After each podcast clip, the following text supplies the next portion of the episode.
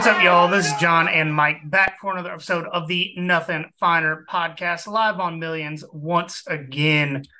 And before we get everything else, we do want to remind you guys about the promo we've got going on through BetUS. If you use our link, you get a 125% bonus and 30 risk free bets. Make some money with us this week. And um, we wanted to congratulate Wes Medeiros on winning the giveaway. We only had two entries this month. So we're really going to need you guys to step it up with the next giveaway, which I um, I'm not sure exactly what it will be yet, um, or when we will be kicking that off, but we will be getting that going pretty soon. Um, and as always, as we do on our Sunday night episodes, we're talking about the best games of week six, including an absolute statement between the hedges. But before we get to that, how's your weekend and what are you drinking? Weekend was great. I mean, f- uh, football weekend, awesome. I mean, a ton, ton of great games uh, to watch. Um, I broke my uh, broke my toe, so that wasn't fun stubbed like it really actually hard. broke or Yeah, like just- legit. Like it's no, like legit. Oh. Like it's like it's black. I uh Oh. I stubbed it really hard. So those of you guys that are wishing that on me, you win. Um, but uh gambling wise, we'll get into like the actual picture of the show, but like doing like player props and stuff, I cleaned up this week and I'm like up like 220 bucks right now. So There let's go. Um, not drinking anything besides uh Diet Pepsi right now because they didn't have Diet Coke. But uh, what about you? Weekend was good. No, I hung out with uh Candler and Perry at the tailgate yesterday. Um, had a good time there. Mhm. Uh, had a good time at the game. Um, we'll get into a couple game specific things here in a minute. Um, man, I'm just tired. It's a for, for whatever reason, I had the hardest time sleeping this weekend in the bed at my in-laws' house. So I I'm exhausted. We got home like 30 minutes ago. oh good lord. I thought you said you got home last night. I'm like, how the hell did you do that? The game wasn't over till 11:30.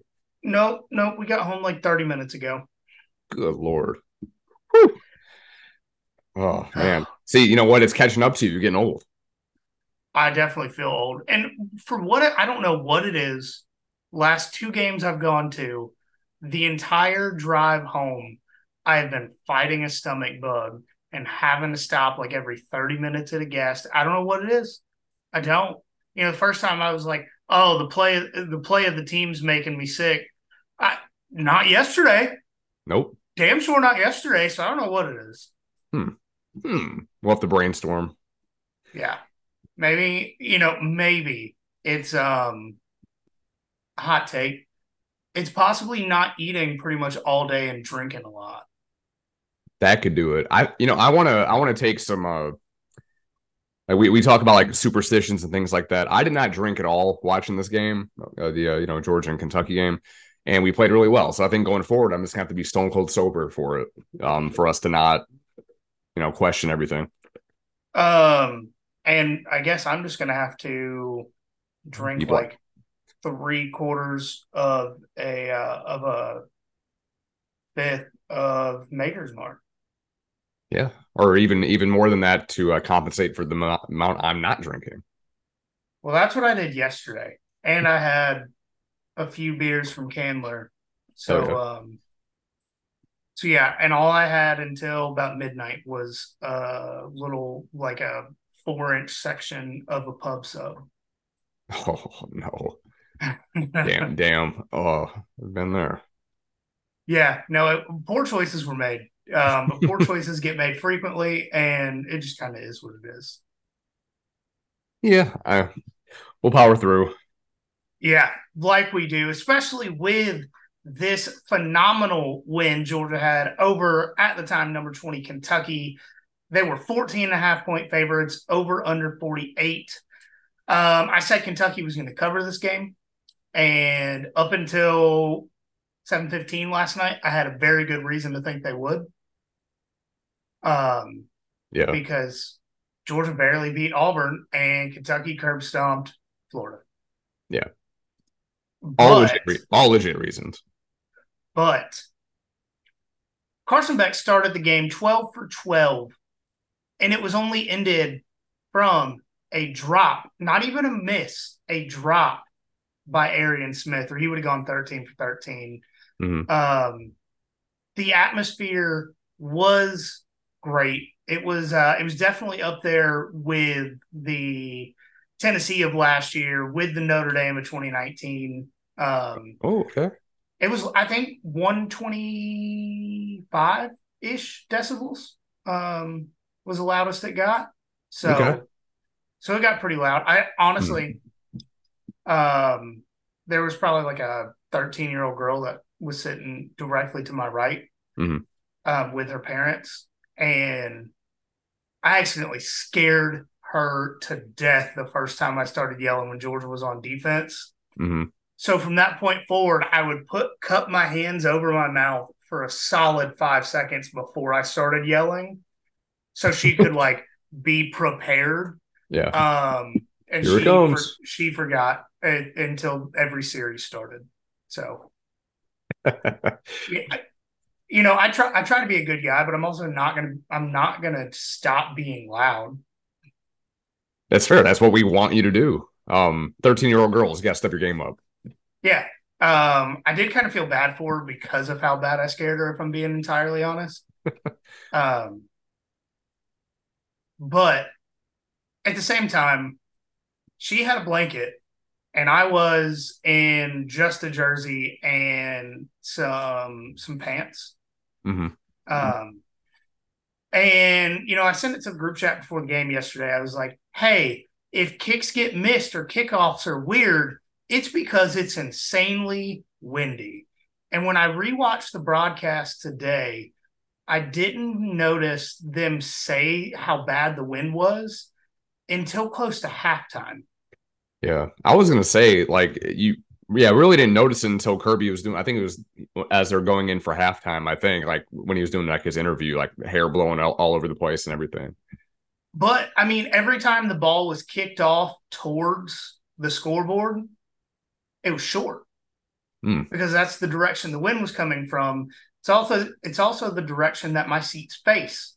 Um, so I, by the time we got back to Kelsey's parents last night, she was like, "Either you got sunburned or you have windburn on your cheeks." it was so damn windy. I mean that that's legitimately why all those kickoffs were short. Is kicking into that wind because it was gusting probably 20, 30. hmm Um, sometimes there would be no wind. And then sometimes it would be like two minutes straight of 20 mile an hour winds. Is that just what it's like for like every time Kentucky comes to Athens? I feel like every every single time they play here, it is always doesn't like some kind of extreme weather. It doesn't matter how early in the year, it doesn't Yeah. matter how late in the year. Because 2021, um, I want to say it was like late October, early November timeframe, and it was like Mhm. 90 degrees. Yeah. And then this time it was early October, and by the time the game was over, it was close to 50. Let's say like 2020, uh, I'm sorry, 2019. I think it was like a monsoon. It was. Um, I had Yeah. tickets to that game and sat at a bar because I said I will be cold, I will be wet, I will not be both. hmm Fair. No, it was um wind was pretty wild yesterday. Um I was freezing. At one point, towards the end of the game, when there was a TV timeout that lasted longer than the game clock had left, I was about to run down to the field level, jump the hedges, and just beat the TV timeout dude. I I was gonna be willing to go to jail. You're gonna kill the messenger. Yes, absolutely. You got to send it. kill the messenger. Yeah, Yeah. to send a message. No, Yeah. it was, bro. I stood up and I was like, "E ESPN, quit with the damn timeout. Some of us are freezing." Everybody in the section that was still there just Mhm. turned around and started laughing. Yeah. It's too damn cold for this. we get two cold games a year, and we expect it to be Georgia Tech and Senior Day. Right. Not October 7th. Yeah, Yeah. yeah. Oh man. And what's funny is the this weekend last year was the Auburn game. hmm where I thought parts of my jersey had melted to my skin with how hot it was. Yeah. And this year, I wish that I had a jersey melting to my skin. That way you can layer though. I would rather it be a little bit more chilly and be able to layer than it just be, you know, there's nothing you can do and you're just on the surface of the sun just melting to the uh st- the uh, bleachers. Mm-mm. Nope. I I'm a cold weather bitch. I don't like the cold. Once it gets below 50, I don't really want to be outside. That's fair. I, mm-mm. And I had a sweatshirt that I was going to take. Um, left it sitting on the couch when we went to the game. Mm. So I didn't have a sweatshirt. Damn. Yeah. Uh huh. Uh huh. And even with all those booze, you're still cold. Yeah. That's Damn. the surprising thing. And I told Kelsey at halftime, I was like, I wore my boots. I should have put some flask in my boots to attempt to stay warm. Yeah. Oh. um. Anyways, back to the actual game. The defense was phenomenal yesterday. Uh, only gave up one touchdown that wasn't a result of a turnover. Um, and the offense was absolutely electric, going doing whatever they wanted to against that top 20 defense we talked about last week with Cash. Um, so I did I did a little bit of a deep dive. Okay. This was the best off regular season offensive game against an SEC opponent during the regular season over the last three years for a total yardage count of 608. So is that just a like Georgia? Like this is their best game against SEC opponent, or Yes. Just- oh, okay, all right, so when they beat Vandy uh 62 to nothing, Mhm. 500 yards. wow, and they did 108 more than that. Holy shit! Yeah. Yeah. So, I mean, this was an absolutely insane game. Carson, I think, made one bad decision, and it was when he forced that pass that ended up being a turnover. hmm Um, game plan was exactly what you wanted it to be. Had them on their heels pretty much all night long. The hmm receivers were going out making plays. The running backs were doing more than what they should have been able to do. Um, I mean, Daijun Edwards, I somebody gave that guy some energizer batteries for the game because hmm he would get hit and just spin around and get another five or six. Yeah. And sidestep another dude and get another few. Like that. Yeah, I mean, he ended up like, I mean, just running hard. I mean, that's the thing that you want the most. Like, they started off super aggressive, passing the ball, and then ended up opening up the uh, the run later in the game. Like uh, Edwards, he had nine carries for 54 yards, six uh six yards a pop. Uh, longest yard, uh, young, yeah, longest run was only 13 yards, but I mean, he was super effective when uh, given the the uh, opportunity. Then Kendall Milton, uh, for the you know first time he's gotten carries in a little while, eight carries, Healthy 47 Kendall was different. Yeah, he he ran hard too. Like that was, I think, the hardest he's ran in a while. So I was great to see, um, and you know, bodes well for us uh, going forward. Um, did you see how many yards Ray Davis ended up having? Um, I want to say it was like 30. 30 It was it was a little bit more than that. He had 15 carries for uh, 59 yards. Um, longest is only 11 yard, uh, 11 yard carry. So like he, he, I mean, he was pretty much neutralized. He did have a catch though. That was uh, that was pretty nice. He had 36 yards receiving and a touchdown there that way. But um, I mean, shout, I mean, just shout out everybody. I mean, there's not really much much to pick apart in uh, this game. This is what we've wanted to see. Started out fast, got rid of any any kind of doubt. All that Carson Beck's that dude. Um, I mean, I'm happy. Oh. It's the happiest I've been, happiest been all season. Nope, I can't really find anything to complain about. The offensive line, Mm. this was by far the best game a Georgia offensive line has had that wasn't last year's national championship game. Mhm. It probably since before Missouri of last year. Yeah. Hmm. Absolutely. Like, I, I mean, y'all know you've heard me every week complain about how poorly the offensive line is played at times, Mhm. um, especially the left guard position. But Dylan Fairchild was a monster out there. Can't call him fair. Don't call him fair child. Call him fair man. Ain't no child. Um, if there's one thing that I do have a slight complaint about, and it's mostly a joke, what do we need to do to get Marcus Rosemy Jackson to 100 yards receiving in a, in a game? he's flirting with it. He's been flirting with it. He just can't. Two weeks ago, Yeah. 94 yards. hmm Yesterday, 99 yards. Like, I think Brock would be okay with 112. Yeah. Just give what give just give Marcus a little bit more. Mhm. And I mean, to me, yesterday, Marcus was playing the position as well as we had always hoped that George Pickens or AD could have played it. I was thinking the same thing. I didn't want to say it out loud necessarily. Um, And I know both of those guys were injured a lot, but Yeah. Well, Marcus, Marcus has was been too. that guy consistently all year. mhm. Like, oh, you need something? I'll, my body shouldn't move like this, but it's going to to make this catch. Mhm. And there He- was one, there was one deep play close to the goal line where I thought it should have been a pass interference. That was actually a play going the direction of our seats, Mhm. but it was where Carson threw the ball probably three or four yards to Marcus's left. And when he went to turn to get it, Maxwell Hairston was in the way Mhm. but when he turned, he kind of tried to push Maxwell off. So it was a pass interference both ways. But I think it was a little bit more defensive pass. I'm not mad at the no call, Yeah. but I think it could have been called either way. hmm He, um, Marcus has made himself some money these last few weeks. He's a senior. I don't know if he if he has a COVID year of eligibility left, but He does. Dude. I think he does. If he's a senior, he does. yeah. So he he's made himself some money being like the uh outside threat more or less for this team. So with uh Ladd being hurt and you know some other things going on, like he he's played really really well. Yeah. No, I I think the entire receiver room stepped up pretty big Yeah. yesterday. Mhm. Um, you know, we try to be honest as much as we can and objective as much as we can. I'm disappointed with Arian's play this year.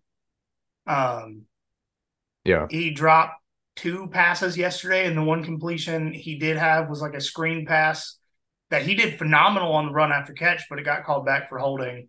Yeah. Um, I, I just I still want to see a little bit more from him. Every time there's been a good pass thrown his way that he could do something with, he seems to drop it, and I don't really know what what the cause of that is. Mhm. Yeah, it's weird. So it's not like it's necessarily been like Carson's fault for a lot of that stuff. I mean, just I mean, he's gotten his hand on a lot of those. So yeah, it's kind of disappointing. I mean, we'll need him to, you know, be there um, you know, when it comes time, you know, for postseason play. But like to see it before that, but you know. Well, one little thing to nitpick, but it's all good. But yeah, Yeah. Thomas though. And Oh, we're I know we're gonna talk about him later, but kicked out just amazing. I mean, I, I don't want to say amazing, but like he did re- very, very well in this game. Oh yeah, for sure. You want to get into uh, what Caleb sent us?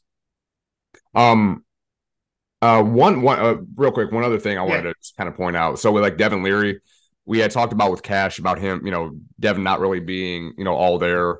You know, maybe it's still the pec thing, although you know Cash didn't necessarily buy that as a as a reason why Devin Leary's been playing like poo poo. But uh, uh, he was uh, 10 of 26, 128 yards, uh, just uh, a hair under five yards uh, per attempt. He did have two touchdowns, but I mean, he only completed 10 passes. It was uh, it was a tough day for him.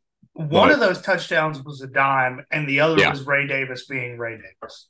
Yeah, I mean, Ray Davis kind of reminding me of, of a poor man's like Nick Chubb on that that touchdown catch that he did because he did all the work there for sure. Um, another reason why I wanted him on this team, but you know, didn't fall that way. But uh, yeah, let's go ahead and get into uh, Caleb's uh, stuff. All right, you got it.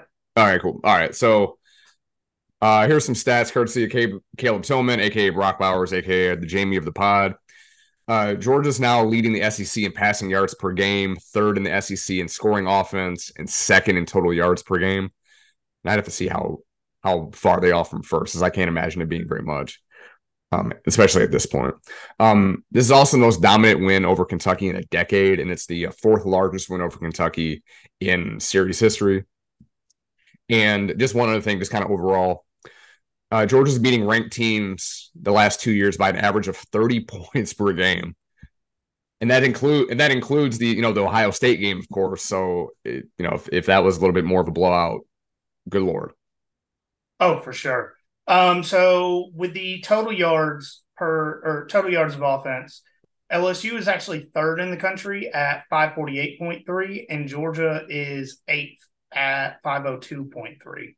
So uh oh. 46 yards a game different than oh, the wow. top team in the SEC. Wow. Okay, that's a little bit more than I would think. Holy shit. But I just, you know, a couple of teams that I I think a lot of people would not have expected Georgia to be ahead of considering, you know, how I would say most fans have been upset with their with their type of offense over the last few weeks. Um, mm-hmm. They are ahead of North Carolina. They are ahead of Ole Miss. They're ahead of Texas. They're ahead of Louisville, who beat a ranked top 10 Notre Dame the other day. Mm-hmm. Um, Tennessee, Mizzou, App State. I, I, mean, we're we're down to uh, and Kansas State, who's at 25th. So a lot of teams that were expected to have good offenses this year. Georgia is eighth, and the teams ahead of them right now are Washington, Oregon, LSU, Southern Cal, UCF, Oklahoma, and Miami. Um, Miami. as as we have seen over, especially this past weekend, um, most of these teams don't play defense. The fact that Georgia does and has currently a mm-hmm. top eight total offense is ridiculous. Yeah. Shoot. Um. God, I was gonna say one other thing before we got into other stuff, and I'm I'm I'm blanking. Yeah, it'll come back to me later. All right. All right. You want to do players of the game? Yeah, yeah. Let's knock it out. All right. So did we did we want to do uh, just the one here for the offensive player? Um, I don't remember what we talked about earlier. That okay, was well, three hours in the car ago. Oh no. Okay, so we'll okay we'll stick with this. So the uh, I kind of took it upon myself to name this award the uh, Brock Bowers Offensive Player of the Game award. So so the Brock Bowers Offensive Player of the Game award goes to Brock Bowers. Uh, seven yeah. catches, seven catches, 132 yards and a touchdown, including a 49 yard grab. Um, on one of the uh, wasn't necessarily a back shoulder fade, but one of the uh, you know, t- uh, attempts that he had in the end zone. He did come up a little bit gingerly, but then he came back in there and had, uh, I think he had like another like 50 yards after that. So I thought it was funny how um, the broadcast went and got the rules analyst to to talk about the the football pants length thing. yeah. Uh, I, I mean, I remember when I played football that it was a rule your pants had to go over your knees and you had to have knee pads in. Mm-hmm. So the way he explained it was actually pretty interesting. Um, yeah, yeah. If you if you didn't hear before a game, the refs go around and check to make sure that you can roll your pants down over your knee, but you don't have to keep it that way. So it's Hmm. It's kind of odd. Yeah, that is that is pretty odd. Um, but no, I agree. I mean, Greg McElroy said that Brock Bowers should be a Heisman finalist, and if if a Bama homer is saying that, it's got to be set in stone. Exactly, it is law. It is law.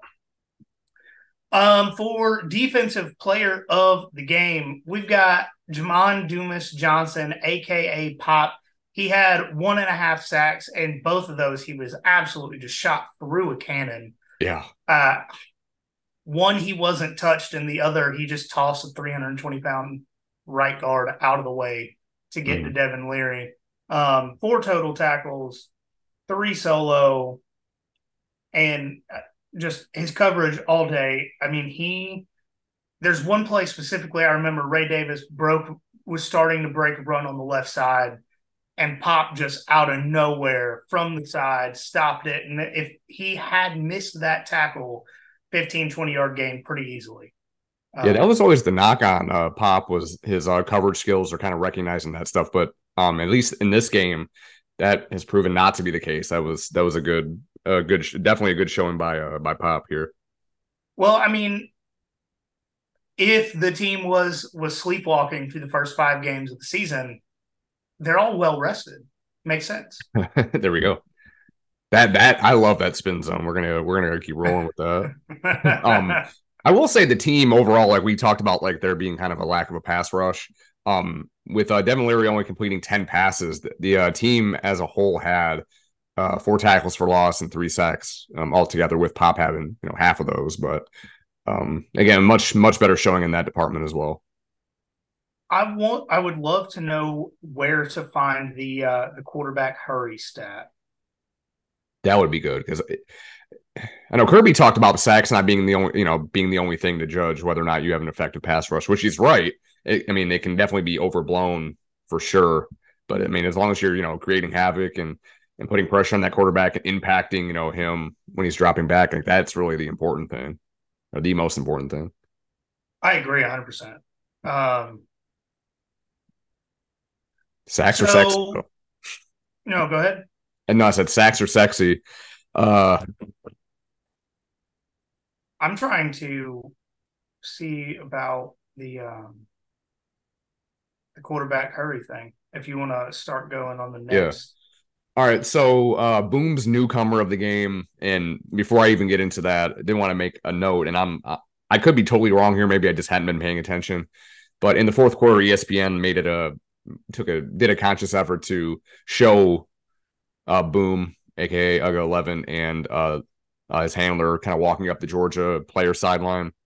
And you know everybody's you know petting him, giving him boops, all that, you know, appreciating him. And I, like I said, I don't remember that really being a thing. I mean, usually you have UGA, you know, whatever, you know, whatever number it is, like kind of hanging out near the doghouse and just, you know, kind of there. I don't remember ever him seeing him on over on that side. So that was uh that was interesting. I don't know if they just did that because it was a blowout or or what. I, I have no idea. So I will say I don't remember seeing that. Um, so I'll just go on a, on a limb and say that it's not a, uh, a normal thing that they do. Mm-hmm.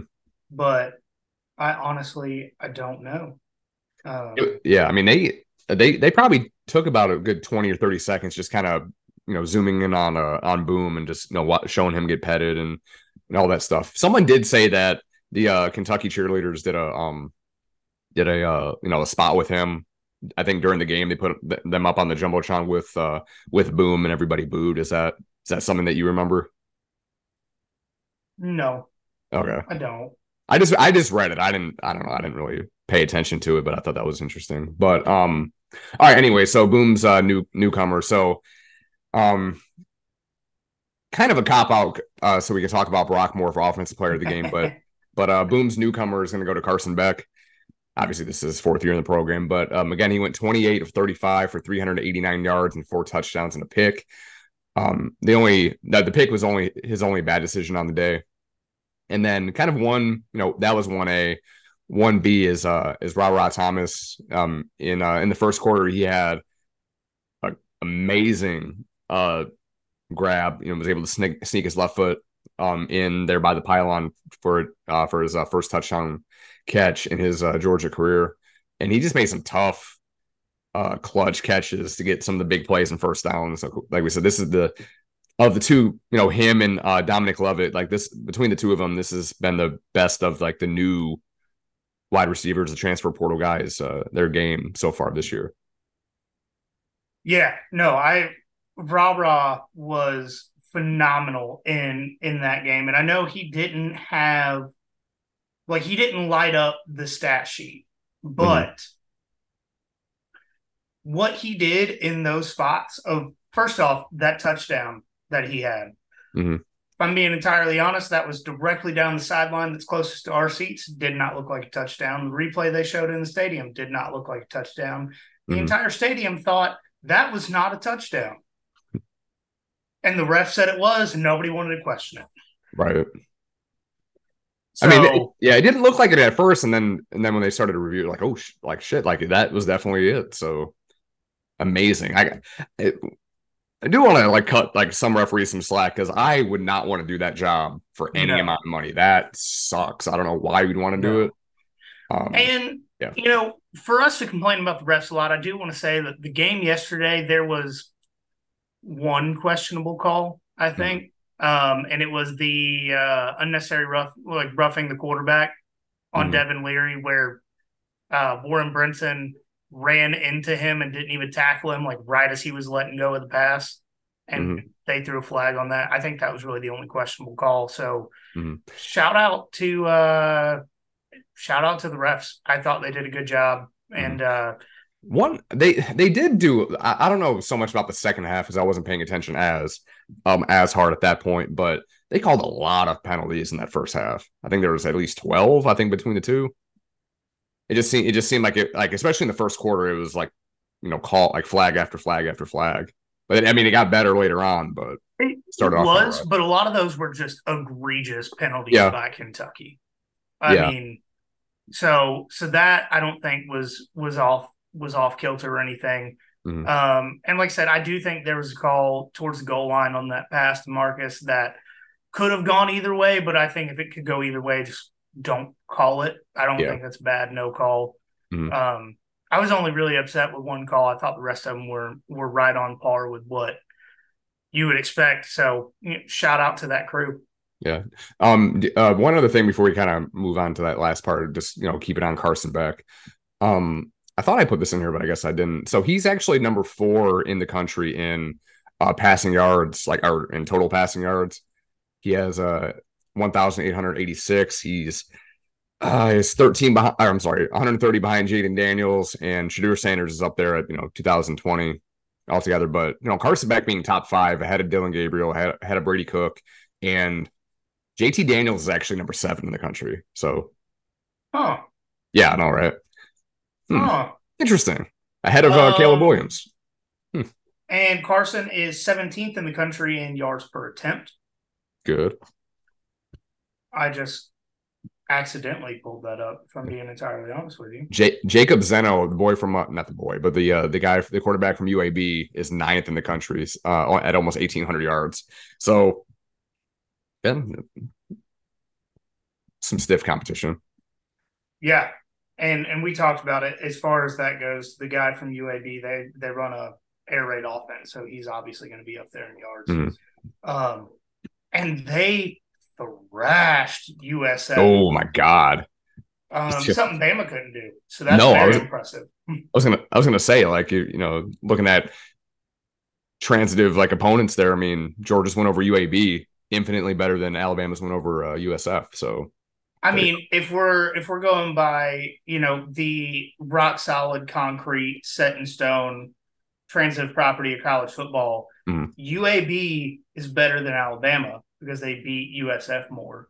And because Georgia beat UAB, Georgia would beat Alabama by 40 points. Yeah, at least, yeah. So we're we're going to talk about it in a little bit about like at the SEC West altogether, but um yeah.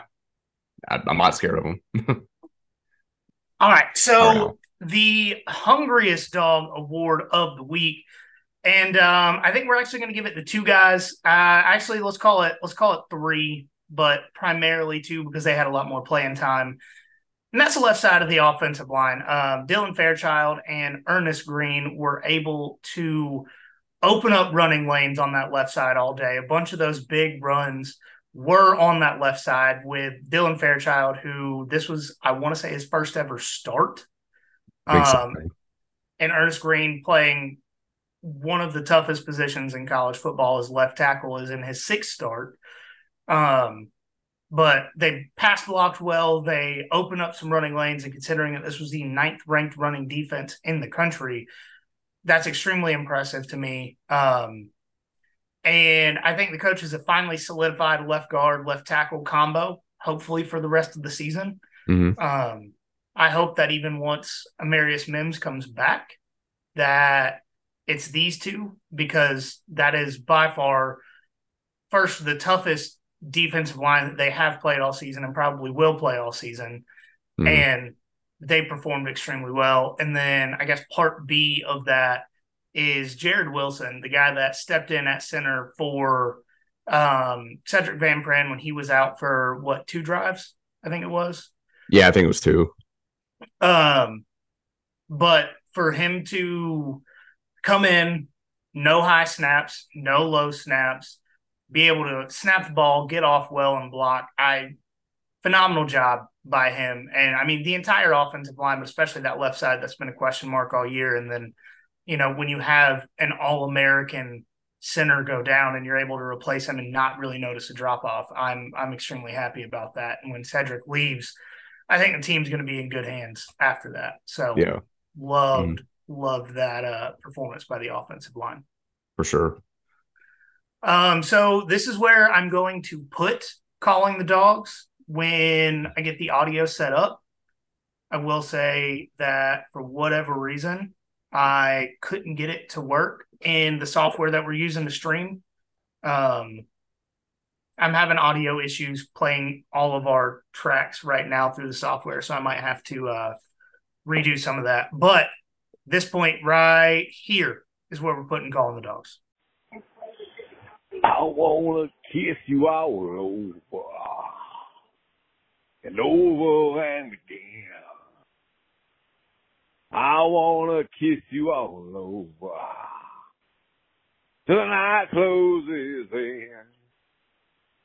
Till the night closes in. And I just sent Mike the timestamp so I don't forget and uh, have to look later. So, all right, there we go. um, I will say I listened to uh, to it, and I, it was Josh Deal that called in. Um, Son of a bitch! Are you serious? Yes. No. okay. Good. Um, Good.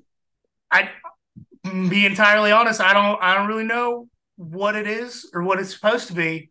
Um, but I laughed my ass off for the few seconds I was listening to it, so I'm here for it.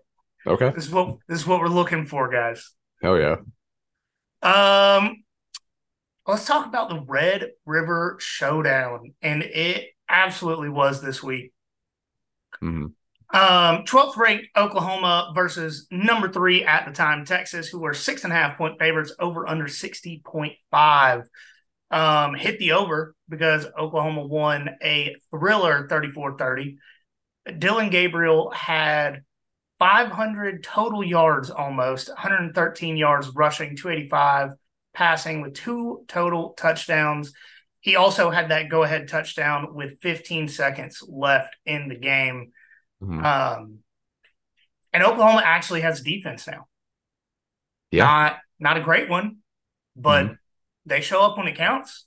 They they made a stop on uh fourth and goal that was huge. I mean, like uh I think it was a little screen pass, and they ended up just stopping him like a good yard short, like two of the DBs on. I can't remember who it was that caught it, but it was a hell of a play. I mean, it was it was a hard hit. So that was that was cool to see.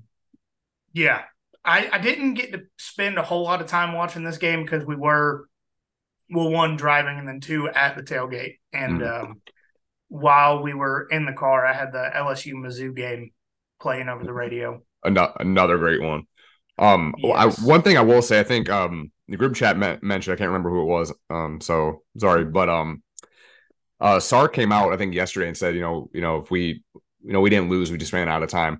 If you would have, if yeah, if the game was 59 minutes and 30 seconds, they would have won. But it's not. It's a 60 minute game and they choked. So yeah, yeah, that's tough. that's a tough look. I I do think, you know, probably better clock management Probably mm-hmm. um, Quinn Ewers not throwing two interceptions and having a fumble. Mm-hmm. Um, I mean, Quinn Ewers three turnovers, but finished the day 31 of 37. Yeah. I mean, you could really call it 33 of 37 because those two passes were completed. Um, just to the wrong team. Yeah. 346 passing yards and a touchdown. I it's pretty pretty wild considering how well Alabama played or Texas played against Alabama, they would come in to mm-hmm. this game and uh, just defensively lay an egg. I guess that means Oklahoma's defense or offense is better than Alabama's, and I don't think that's really that big of a leap to take. Yeah. Do you know? Um, I don't know if you saw the AP. Um, do you know how far Oklahoma went up in the AP? They were 12th. Mm-hmm. I'd say top seven. They went up to fifth. Yeah. Oh. Oklahoma um, and uh, Texas dropped down to ninth, which so they felt they fell six spots, but they're still ahead of undefeated USC. So Longhorns uh, not out of it. Okay. I do have I do have a gripe about that because I I did look at the top ten a little bit, but like I said, I've been driving pretty much all day, so I don't Mhm. didn't get too much of a chance to look at it. The fact that Arizona is a three loss team and USC dropped one spot after going to triple overtime against a three loss team, hmm and Texas loses a close game to an undefeated team and drops six points, to me is absurd. It is. It is silly. It really especially because Texas beat Alabama, who somehow, some way, is still ranked 11th. hmm Like Ole Miss went up three spots to 13. Louisville jumped a ton with their win over Notre Dame. They went up Deservedly so. spots. Yeah, they went. uh, They, I mean, they won by 13 over Notre Dame at home. Um, I mean, outside of that, Notre Dame is still in the top 25. Um, somehow they I fell Kentucky spots, is though. too, aren't they? Uh, Kentucky came in at 24th, and then Miami is still in the top 25. And we'll get into Miami a little bit at the uh, at the very end there because that was that was wild. Yeah. No, I. We'll we'll talk about it. We'll talk about it. Yeah. Um. So you put in here is Oklahoma back because going into the game they were top ten in both score or offense and defense, Mhm. and they lost this game last year to forty nine to zero. Granted, Dillon Gra- Gabriel did not play in this game last season because of a concussion, and uh, General Booty uh, lived up to his name. Yeah. Um. It, I, I said that these two teams were going to play in the conference championship game as a big middle finger to the Big 12 as the last time that they will be in the Big 12. Yeah. Um, I still believe that. I don't think there's really any other team in the Big 12 that's anywhere close to the level of these two. Yeah. Um, Mhm. so unless unless Texas Tech lives up to the uh the hype that I gave them earlier in the year. I, that would be cool. I'll, I'll say it. That would be cool. Because Um, Texas, because Texas Tech doesn't. I, I I probably said it a few times. Texas Tech doesn't play Oklahoma. They do play um at Texas to finish the year, but you know, it's still still a chance. All right. I know it's still early October, but playoff scenario. These two teams play in the Big 12 title game. Mhm. Texas wins, giving them the same record, but Texas has the win over Alabama, who makes it to the playoff. So you say Texas wins the Big Twelve championship um after splitting? Okay. Yep. Yeah, I mean, I'll, yeah, I think Texas would have to be it because they would have. I mean, they'd have the better out of conference win, and they would have the champion, the conference championship as a you know another data point. Even though again they they beat they beat the team that they lost to earlier in the year. So I mean, I think you'd have to go with Texas. I mean, if it was super super close, you may have an argument, but I I think Texas would still have it in that case because they really they without three turnovers they should have won this game. I don't. I mean, they had three handily, but- turnovers and lost by four. yeah. So they're yeah, is Oklahoma like far and away a better team? No, not by any stretch of the imagination, but um yeah, Oklahoma had or sorry, Texas had every opportunity to win this game and they just couldn't keep the ball in their hands. Couldn't so I think it'll be interesting because I, I think that by the end of the season, you can have the same argument with the Pac 12, especially considering Washington and Oregon play this week. Yeah. Um, both Mm. coming off of buys. So I think that'll be, I think there'll be a lot of interesting playoff conversations uh, that first week in December. I'm, I'm looking forward to it. but I- I'm saying if Georgia if Georgia doesn't uh, if you know they go undefeated in the regular season and they lose to Alabama or Ole Miss, do you think Georgia still makes it? It depends on how the rest of the field plays out. Yeah. Because I, I think an undefeated Pac 12 t- champion makes it. I think an undefeated ACC champion makes it. And the Big Ten is going to come down to Ohio State, Michigan again, who's probably going to be undefeated at that point hmm and make it. So I think it would just be four of the five conference champions. Yeah, it's yeah, it's it's tough to argue. And Uh, that would yeah. be a really tough argument considering that the SEC has had the weakest out of conference schedule for any of the Power Five conferences Mhm. and really any of the teams that are playing for it. Yeah. Um, But like you, but you can argue like the, the schedule looked a little bit tougher for Georgia, like at this point in the year than it did, you know, six weeks ago because you beat a ranked Kentucky team. Granted, they were twentieth. Um, Missouri. yeah, I'm saying Yeah. out of conference wise. Oh, yeah. Because I mean, granted, the two teams I'm about to bring up not great, but Mhm. you didn't know that they weren't great when they were scheduled. Mhm. Washington played Michigan State, Right. Power Five out of conference game. Mhm. Oregon played Texas Tech, Power Five out of conference game. Texas played Alabama, Power Five out of conference game. Oklahoma has the weakest schedule of the teams we're talking about. Florida State played LSU. UNC played South Carolina and App State, who App State is, uh, we'll just call them a Power Five team because they Nice, pretty much yeah. are. Mhm. So I think of all the, at this point in the season, contenders, Georgia, USC, and Oklahoma have the weakest out of conference schedule. Yeah. Granted, two of those teams are supposed to play each other this season Mhm. to end that argument. Yeah. Um, but, you know, if there's a, I understand the reason why it didn't happen. Let's just say Yeah. Yeah. Mhm. Hey, but you know what? Georgia still does play Georgia Tech at the end of the year. Uh, Georgia Tech is, uh, well, they're two and one in the uh, in the ACC. You know, again, we're going to get to that later. So, got a ranked win. yeah, they, yeah, top seventeen win. Yeah. guts. Even up, yeah. Okay, we'll get- we'll get into that. I, I keep like alluding to it, but we'll, we'll save that for later. It's just it, it just blows my mind that the game that game happened at, at all. But yeah, All right, let's go on to number 23, LSU, five and a half point favorites at Missouri, over under 63 and a half. Um, Missouri was ranked 21 at the start of this game. And if you kept ranking teams that re- received votes in the AP poll, they would currently be ranked 26, Mhm. um, which is five spots ahead of Clemson still. Yeah, Um, but LSU did win this game 49 39, covering that five and a half. Jayden Daniels threw 259 yards, three touchdowns, ran for 139. And I will say, when he got dinged up, hmm came out of the game, he had 62 rushing yards. I know that for a fact because I bet that he would have over 62 and a half. So I needed one more yard at that point. By the time we got from the parking deck into the Uber to the tailgate, he was at 110 rushing yards.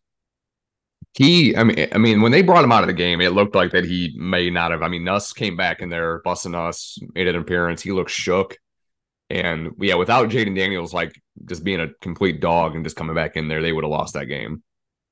Oh, yeah, 100%. Um, Logan Diggs, hmm 134 yards rushing and a touchdown.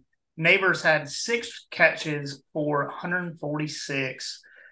I love, I, you know, I like, we talked to Will about this for week one, but no, our uh, LSU's running back strategy going into the year, I'm just going to get five or six, hmm and whichever one plays the best gets the most snaps. And uh, I think it's kind of funny that it's the guy that followed Brian Kelly from Notre Dame, but Yeah. he is a phenomenal running back. You Yeah. can't take that away from him. Um, Mm. On the Mizzou side, Brady Cook had 411 yards, two touchdowns, and two interceptions, um, including that pick six that pretty much ended the game. Luther Burden the third caught 11 passes for 149. Cody Schrader had 114 yards and three touchdowns. This game was just what we said it would be. Mhm. A absolute just offensive slugfest. It was going to be who had the ball last. And um turns out it was LSU's defense that got the ball last pretty much. Yeah, I I I know um, we'll talk about our bets later on, but I the happiest yell I think I've had in a while, just at least watching college football for a team that wasn't mine, was when uh, LSU picked it off that pick six to make sure that I covered. I ended up winning that because it was not looking good for for a while. I don't even remember who I took on this game. You took Probably. Missouri, but you I mean, to if it wasn't the last too. ten seconds, you would have you'd have been good there. You know, we just need 59 minute games, damn it. we should definitely petition for it. Maybe that'll be the uh, thing that the SEC agrees to when uh, Texas finally gets in there.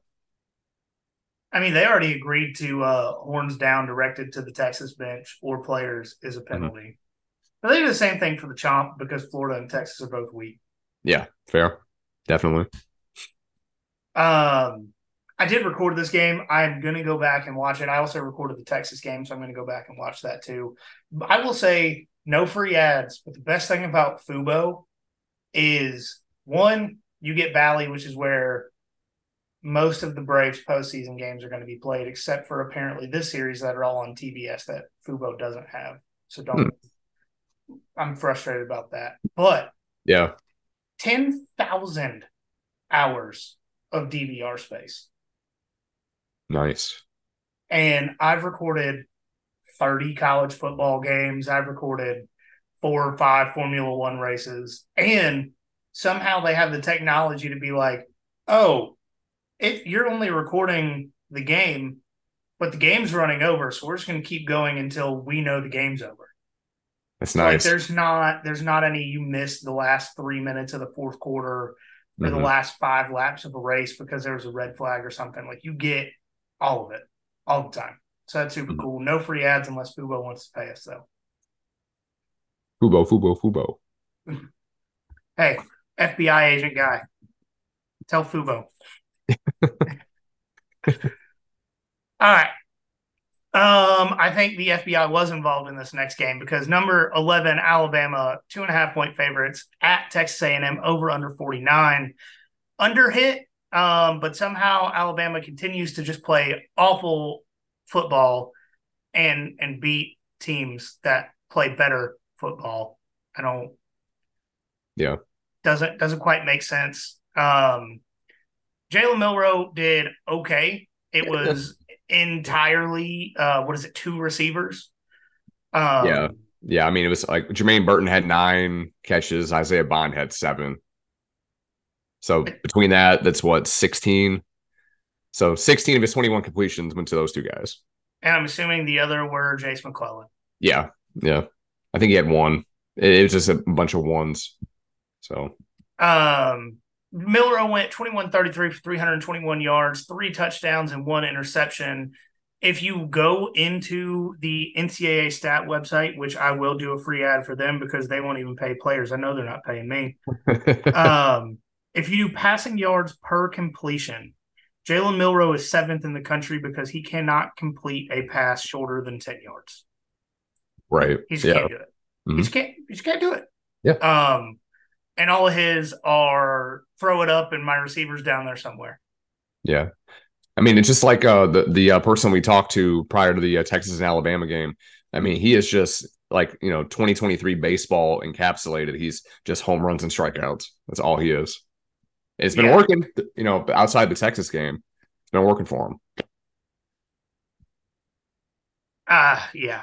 Um, so for the A and M side, if Conner Wegman was health Weigman, sorry, were healthy, Texas A&M probably wins this game. Max Johnson um, was more minimum Johnson for this game 14 25, 239 yards, touchdown, interception. Um, but his quarterback play would make those numbers look great. Yeah, he he it, he he got happy feet constantly. Um, anytime he uh, would even think there's pressure on him, he would start you know backpedaling and just kind of throw off his back foot he uh and being left-handed it, it just makes it look even worse I, you know, I don't. It's probably just because we're not used to left-handed quarterbacks, but it always looks worse when they start running around. He's playing the game backwards. What, what the hell is this guy's problem? Um, maybe, maybe if he tried throwing with his right hand, maybe that'd be better. Uh, it's hard to say. It could be a lot worse. Yeah, that it.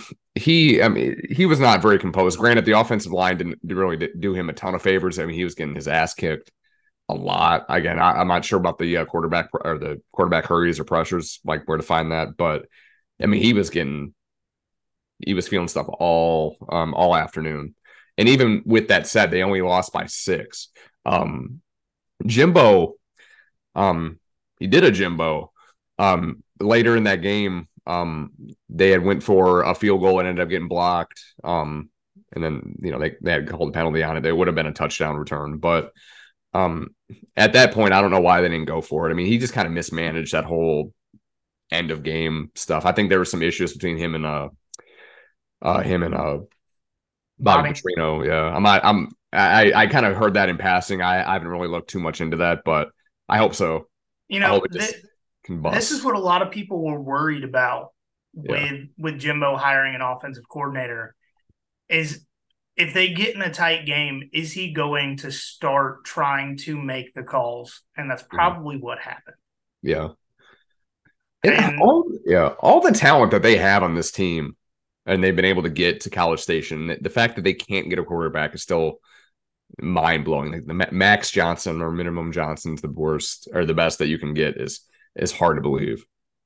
And so I want to say Evan Neal had zero catches. Like I'm pretty I'm pretty sure Evan Neal had zero catches. Um, I'll yeah, I'll double check that real quick. So I I'm. I'm looking it up. And the only reason I think I know that is because um No, I didn't have any. Yeah. If you can't get Evan Neal a catch, you're doing it wrong. Or Mhm. Evan Stewart.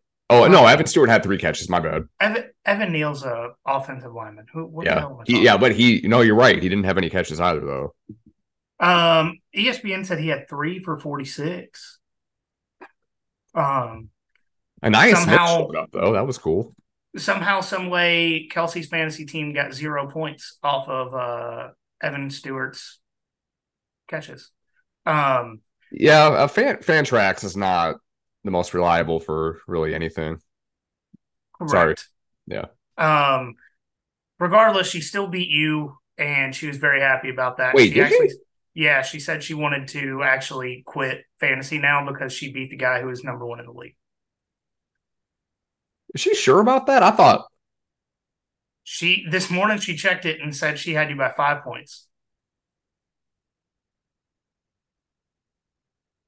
I don't I don't know.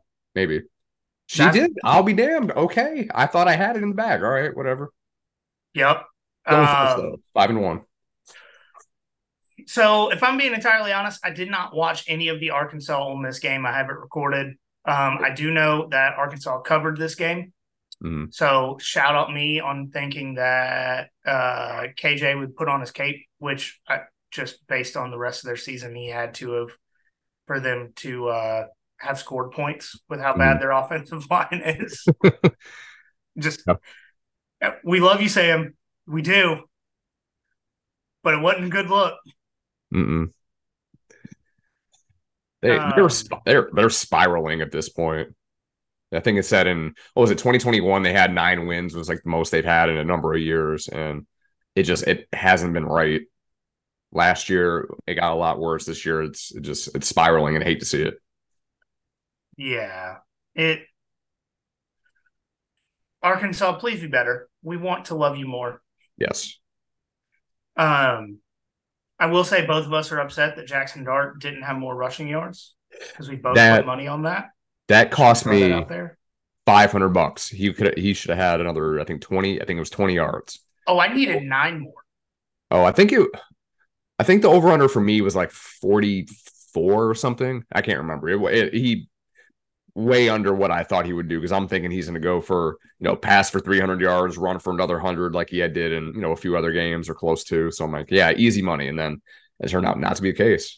I mean, I still got money, just not the $500 that I was thinking I was in a bank, but, you know, is what it is. All right. So you did you pay attention to the Texas Tech at Baylor game? Not at all, no. Do you have the score pulled up? I my mouse is dead. I was trying to pull it up, but I can't move it. I'll I'll pull it up on ESPN. I know they did. I know. Uh, I know Texas Tech did win. I think it was they had. Uh, actually, I, I can pull it up right here. There you Uh, go. Texas Tech 39, Baylor 14. Yeah, they whooped that ass. In I wouldn't say that necessarily. They did. They won pretty. Uh, They Pretty won a good. conference game. Yeah, they won a conference game. Baby steps after uh, the way it uh the way it started. Um, 170 Yeah. yards rushing from one guy. Let's Mhm. go. big. I mean, that's And what they're gonna have to do. Baylor. hmm They're gonna have to do it. Uh, Brendan, uh, Brendan Mor- uh, Morton, Texas Tech's quarterback, 19 to 26, 180 yards. Uh, did throw three touchdowns though, so that wasn't bad. But yeah, Uh, Tahj Brooks, yeah, 31 carries, 170. It's all good. Hey, they they can still make it to Dallas. Baby Still steps. make it to Dallas. Baby steps. I think they uh let me just double check. They are tied for third in the uh Big 12 right now with Texas, Kansas, and Iowa State. Who's second? Country Roads. West Virginia. Yeah. 2 and 0, 4 and 1 overall, just like everyone predicted. Uh, yeah, hundred percent. It wasn't just ninety percent of people predicting them to be one of the worst two or three teams in the Big Twelve. No, couldn't be me. No, I didn't think that uh Neal Brown would have got fired 3 weeks ago in the preseason. I wouldn't I wouldn't have done anything stupid like that. Okay, we've been talking about this one all night without actually talking about it, and I think you watched this game more than I did. Um, I, you know, the I funny part is I I did not. I I mean, I was kind of checking the scoreboard of it. so. Yeah. I watched like the second half of the fourth quarter, Mhm. and then Miami scored with with like 30 seconds left, and or with a minute left, forced a three and out on Georgia Tech, and I turned it off. I was like, "Oh, it's over." Yeah, as Uh, as it should have been. Yep. So instead of taking a knee to uh to you know win the game like every other reasonable coach in America would do, Mhm. Mario Cristobal decided to just run the ball um, with Yep. 30 seconds left, and the running back decided he didn't want to hold on to the ball with with 30 seconds left, and um, Georgia Tech with Haynes King.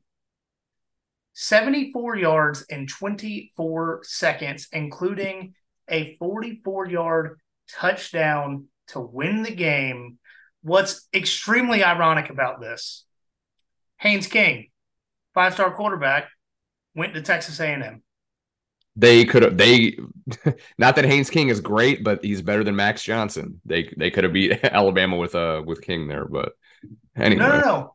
A&M lost to Miami team in this same stadium a few weeks ago to get Miami ranked. Mhm. And Georgia Tech with a quarterback that left A&M because he wasn't going to start wins at Miami. It's a Hollywood script. Ah, Good for Haynes King. love that. Mhm. Miami totally should have won this game. Outgained Georgia Tech by over 300 yards prior to that uh, fumble, Mhm. and allowed less than 200 total yards to Georgia Tech before that fumble. And um, you know, Mario Cristobal has a history of you know choosing to lose games. You put it in here. He did it against Stanford in 2018. Mhm. Um, Yeah, I mean, it was essentially the kind of the same scenario for the most part. I'm I'm kind of hazy on some of the details. So I was kind of I was listening to somebody else talk about this, so I may mixed up a couple things here. But um, like you said, Mario Cristobal did it as Oregon head coach um, at home against Stanford in 2018. Uh, the only difference is Stanford actually hit a field goal late. The same difference, like they're you know instead of kneeling it out or kneeing it, you know kneeing it to you know close out the game, they decide to run it. They fumble it. Uh, Stanford's able to to uh to get a field goal to uh, send it to overtime, and then they ultimately ended up winning in overtime in Eugene um that year. So uh, to do it once is is crazy. To do it twice, inexcusable. I don't. Apparently, that Miami had a. I mean, not that they don't ever have big recruits there, but they had a ton of big recruits there, is what I've been told. And, they just maybe wanted to show out a little bit, you know, stat pad a little bit, and um, they did the opposite of that. Yeah. Yeah. And, you know, what you put in here next is, you know, hilarious, especially considering what I just talked about with quarterback situation Hmm. um, with Haynes King. Um, but Miami had BOGO ticket deals to get fans to go to the Texas A&M game. The Georgia Tech game was the get one free. and while they bought a win, they gave away a loss in more ways than one Mhm. to a quarterback that Texas A&M also gave away. Yeah. Um, so you know, Lion King, full circle, circle of life, death of a program. all that all that fun stuff. That's just it's the perfect way to symbolize just Miami. Just encapsulates everything about them in the last you know 20 years since the the Yeah. phantom pi call against ohio state in the national championship in like 2003 or whatever or 2002 whatever year it was but so. phew, Did what did Mario Cristobal say after afterwards? Did he admit that it was a mess up, or um i don't know if he all he said was that they should have kneeled it that's that's all that i saw that's all he said and then brent key so georgia tech's head coach I mean, like everybody else every other reasonable a reasonable person out there besides Mario Cristobal, he thought that they were going to kneel it and just you know end it out. But it was odd that they would do it out of uh, shotgun formation. I I mean they're probably more comfortable in that anyway. But it's just it. I've seen it when the quarterback needs like if if you're at like 47 seconds and they need one more knee. I've Yeah, you need do it out to just waste some time. Yeah, Yeah. Um, but you know, great heads up play by the Georgia Tech defense to realize Mm-hmm. they weren't taking a knee and to punch that ball out. Um, Mhm. You know, I would say that the guy that forced that fumble is probably never going to buy a drink in Atlanta again, but Tech would have to have fans that care that live in Atlanta for Yeah. that to happen. I I can't tell you who did it, who uh who recovered the fumble, who for uh, who forced it, but Shout uh, out yeah, that guy. neither can Tech fans. So there we go. There we go. Shout out that guy. Yeah, that guy. Um, I mean, it's a sausage fest uh, at you know Tech's campus anyway, so I don't know. I don't know. You get a win. Um, so I put some stuff in here about the Arizona USC game because I did watch this game until about halftime. Um, I know a lot of people probably don't care, especially considering that USC doesn't play defense. But a few weeks ago, we talked about how scrappy Arizona was. Mhm. Um, I mean, they took Mississippi State to overtime. They didn't let Washington cover, and then they took USC, um, who was who was the number nine team in the country Mhm. who has last year's Heisman Trophy winner, and you know every like half of the good offensive players in the country that decided to leave their teams last year. Mhm. Um, Arizona took that team to triple overtime. Caleb Williams had two fumbles on the day. Arizona recovered one of them. And they were leading going into halftime 17 14. And USC got one of those touchdowns off of a tipped pass that was intercepted. Yeah. And, you know, this game obviously went down to the wire. Um, but I think this was Caleb Williams' moment to have a Heisman moment. Yeah. And he absolutely failed. He had, uh, I mean, his stats on the day 14 to 25 for 219 and a touchdown, 12 carries, 41 yards. He did have three touchdowns on the ground. That's including overtime, obviously. Um, Mhm. So four total touchdowns, but a total of 260 yards. Normally he has that by halftime. Right. Yeah. And he almost lost USC, Lincoln Riley, Caleb Williams, almost lost to an Arizona team that has three losses on the season. And their three wins aren't great either. They they No. in Arizona, Stanford, and uh, Utah. Yeah. Yeah. And they beat Stanford by one point. hmm So this Arizona team was held to 21 points by Stanford and 24 points by Washington. And they got 41 against the number nine team in the country. In it was that in that was in LA. Yep, that was Coliseum. Yeah. I'll tell you what. And like um so you know they lost they lost by seven to uh, Washington, lost by two to USC.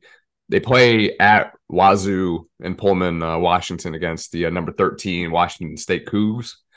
Um, the spread right now is eight and a half. I'm taking Arizona. Right, calling it right now. It's mine. all day. Yeah. Arizona may not be undefeated.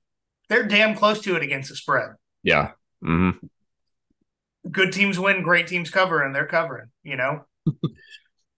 Yeah. Oh, yeah. Yeah. They, Um, it's a hole in that logic, but yeah. They're a great team. That's not good. Degenerate thoughts. That's what that's what we're here for. Yeah. Um no, and I know I talked about this earlier, but it absolutely blows my mind. USC fell one spot to number 10 after squeaking by an Arizona team with three losses and allowing 41 points and going to triple overtime. Hmm. But Texas lost on a last second play to a ranked OU team that was top 10 in total offense and total defense. After they beat Alabama in Tuscaloosa, something that had not been done since 2019 by a guy named Joe Burrow, if you if you haven't heard of him, um, and they fell six spots. Yeah, it's it, yeah, it's still wild. I don't I don't get it. I, I, I understand they're the highest ranked one loss team in college football, but at, no sense. No sense. Mhm. I mean, at this point, I just have to assume that the AP voters care about defense as much as Lincoln Riley does. Shots fired. Shots fired to everybody. Hey, if you don't want shots fired at you, go ahead and get down. Duck and cover. I just that is insanity. It's like that in itself makes me want for me and you to get together and do like our own top 25 Mhm. and put it out. Might be something that we have to do. Yeah, because this is insanity. They should take our poll into uh, account in the uh, college football playoff process for sure. I'm shit. I'll put it on Instagram and tag them. do a collab with the CFP committee. Do a collab request with the college football playoff IG. That would be, oh, you know what? I might do it. Shits and giggles. What I mean, you know what? They- no? They they might accidentally accept it, and then they don't probably check it very often. They're like, oh, holy shit. That would be hilarious. Yeah. Um. So something else that's hilarious. Uh, my picks this week. I will say this is what my first week in second week of the six in in the uh, in the red. So, you know, shooting two for three right now, Mhm. or four for six, whatever you want to call it. I actually do know fraction math, so um, getting into it, I thought Kentucky was going to cover um, in Athens at 14 and a half. They very much did not. Yeah. Um, I thought Texas was going, to, was going to cover the six and a half, and they very much did not because they lost. They should have. Um, should have. Yeah. Absolutely should have. Mhm. Um, A&M did not cover against Alabama that two and a half, which we both messed up there. I thought Missouri was going to cover cover the five and a half, um, which without a uh, interception towards the end of that game, it they probably or they had it covered. Yeah. and you know without that, might have gone downfield and scored based on how LSU's defense had played all day. Oh, but LSU's defense played a hell of a lot better in the second half, though. A lot One better. half versus five games. I'll take the five games. Yeah, no, no. I, they definitely don't have you know time on their side in that case, but they did they did play better in the second half. Um, I did take Arkansas to cover the 12 um, Mhm. against Ole Miss, even though it's in Oxford. Won that one because never never doubt KJ to cover a spread except for probably the Alabama game, if I'm being entirely honest. Yeah. Um, Syracuse and UNC did not hit the over. Uh, it was close. I Mhm. think the final score was 44 13, something like that. Yeah, I think it was something like that. Um, so two points off of covering that. Little Mhm. little upset. U UNC could have kept scoring. Um, Notre Dame Louisville did hit the under. That was the one I felt the best about in my picks. Hmm. So happy about that. Clemson almost lost a weight, so there's no way in hell they covered that 21 points. Yeah, I think it was like a two or three point game. It was weird. I think it was two. Uh 17 14, I think it was. Was it? Okay. I think so. I could be wrong. Um Not not Maryland? twenty one. Maryland pushed at Ohio State, so that doesn't count. And then you know my weekly take the over on USC obviously hit because they scored a combined eighty four points. Um, mm-hmm. so 71 got crushed. So my record this week, four, six, and one. Overall 35, 27, and one. So I am still in the black on weekly picks. And uh, with what I actually put money on this week, I only lost 50 cents based on units. There you So go. I, I lost less than a dollar this week. So I'm okay. Yeah, you'll get over it. Yeah, for sure. All right. So uh, with me, um, if y'all remembered back, you know, to the uh, preview pod, I was not super confident in my uh, my Georgia pick, but I'm glad I did take them to uh, cover that 14 and a half. Uh, I was with you on the Texas, uh, oh, uh, Texas six and a half. They did not cover that. If the game was, you know, 59 minutes, 30 seconds, they would have. Everybody but Texas Tech in the state of Texas was down bad this week. Mhm. Oh yeah, for sure. Um, Texas yeah, Tech, the only Big 12 Texas team to win a game this week. Hmm. Interesting. Hmm. Um. So ATM. Uh. AT, I, Texas A and M. I finally said it. Um. How how I uh how, how I write it down is ATM. But yeah, A and M didn't cover. Um. I did take LSU to cover again, like John said. The last you know 15 seconds, uh, LSU was able to pull it out with that pick six and to be able to cover. I did take the over on that game as well. Um, you know, just just went over that. Uh, did take Arkansas with you, but I did lose on the the over pick. Uh, was pretty significantly under. Um, I took Texas Tech for my bandwagon team. They they won, put a shit pumping on Baylor. Now the game I'm most pissed off that I actually stuck with because I was stuck between two games here. Um, officially, I took Marshall to uh, uh, Marshall at NC State. NC State was a six and a half point favorite. I took Marshall uh, plus the six and a half. Uh, they ended up losing by seven. It was a bad beat oh, but I wanted I, I originally I had on there Fresno State number I think they're number 25 or 24 or whatever they're back in the top 25. Fresno State was going to uh, Wyoming to play the uh, Cowboys out there. Originally I was going to take uh, Wyoming I, I, whatever the spread was. I wasn't going to take them necessarily win straight up. Um, I ended up chicking it out of that and like Wyoming like whooped the shit out of Fresno State. So I'm upset that I went there. Um or didn't didn't keep that. Oregon State, nine and a half point favorite. I took them. They covered uh, the Michigan, Minnesota over 46. Uh, Michigan covered that on their own. I think they scored 52, I think. Um, and then Kansas uh, covered against UCF. Uh, they were a two point favorite. They went way over that. They kicked the shit out of uh, Gus Malzahn. So overall, finally back on the uh, the winning side here. Week six, I'm uh, eight and four, and then overall, I'm back in black, 32 and 30. So there you go. back at it. So stop fading me go. for now. Just for now. Yeah. All right, guys, that's going to do it for us. Um, as always, we're going to tell you to follow the Instagram at nothing.finer.pod, Twitter at finerpod, Facebook and YouTube. Just search us there for um lost my train of thought, so I'm just going to keep rolling. Rate and review the show five stars. Send us a screenshot. We'll send you a sticker.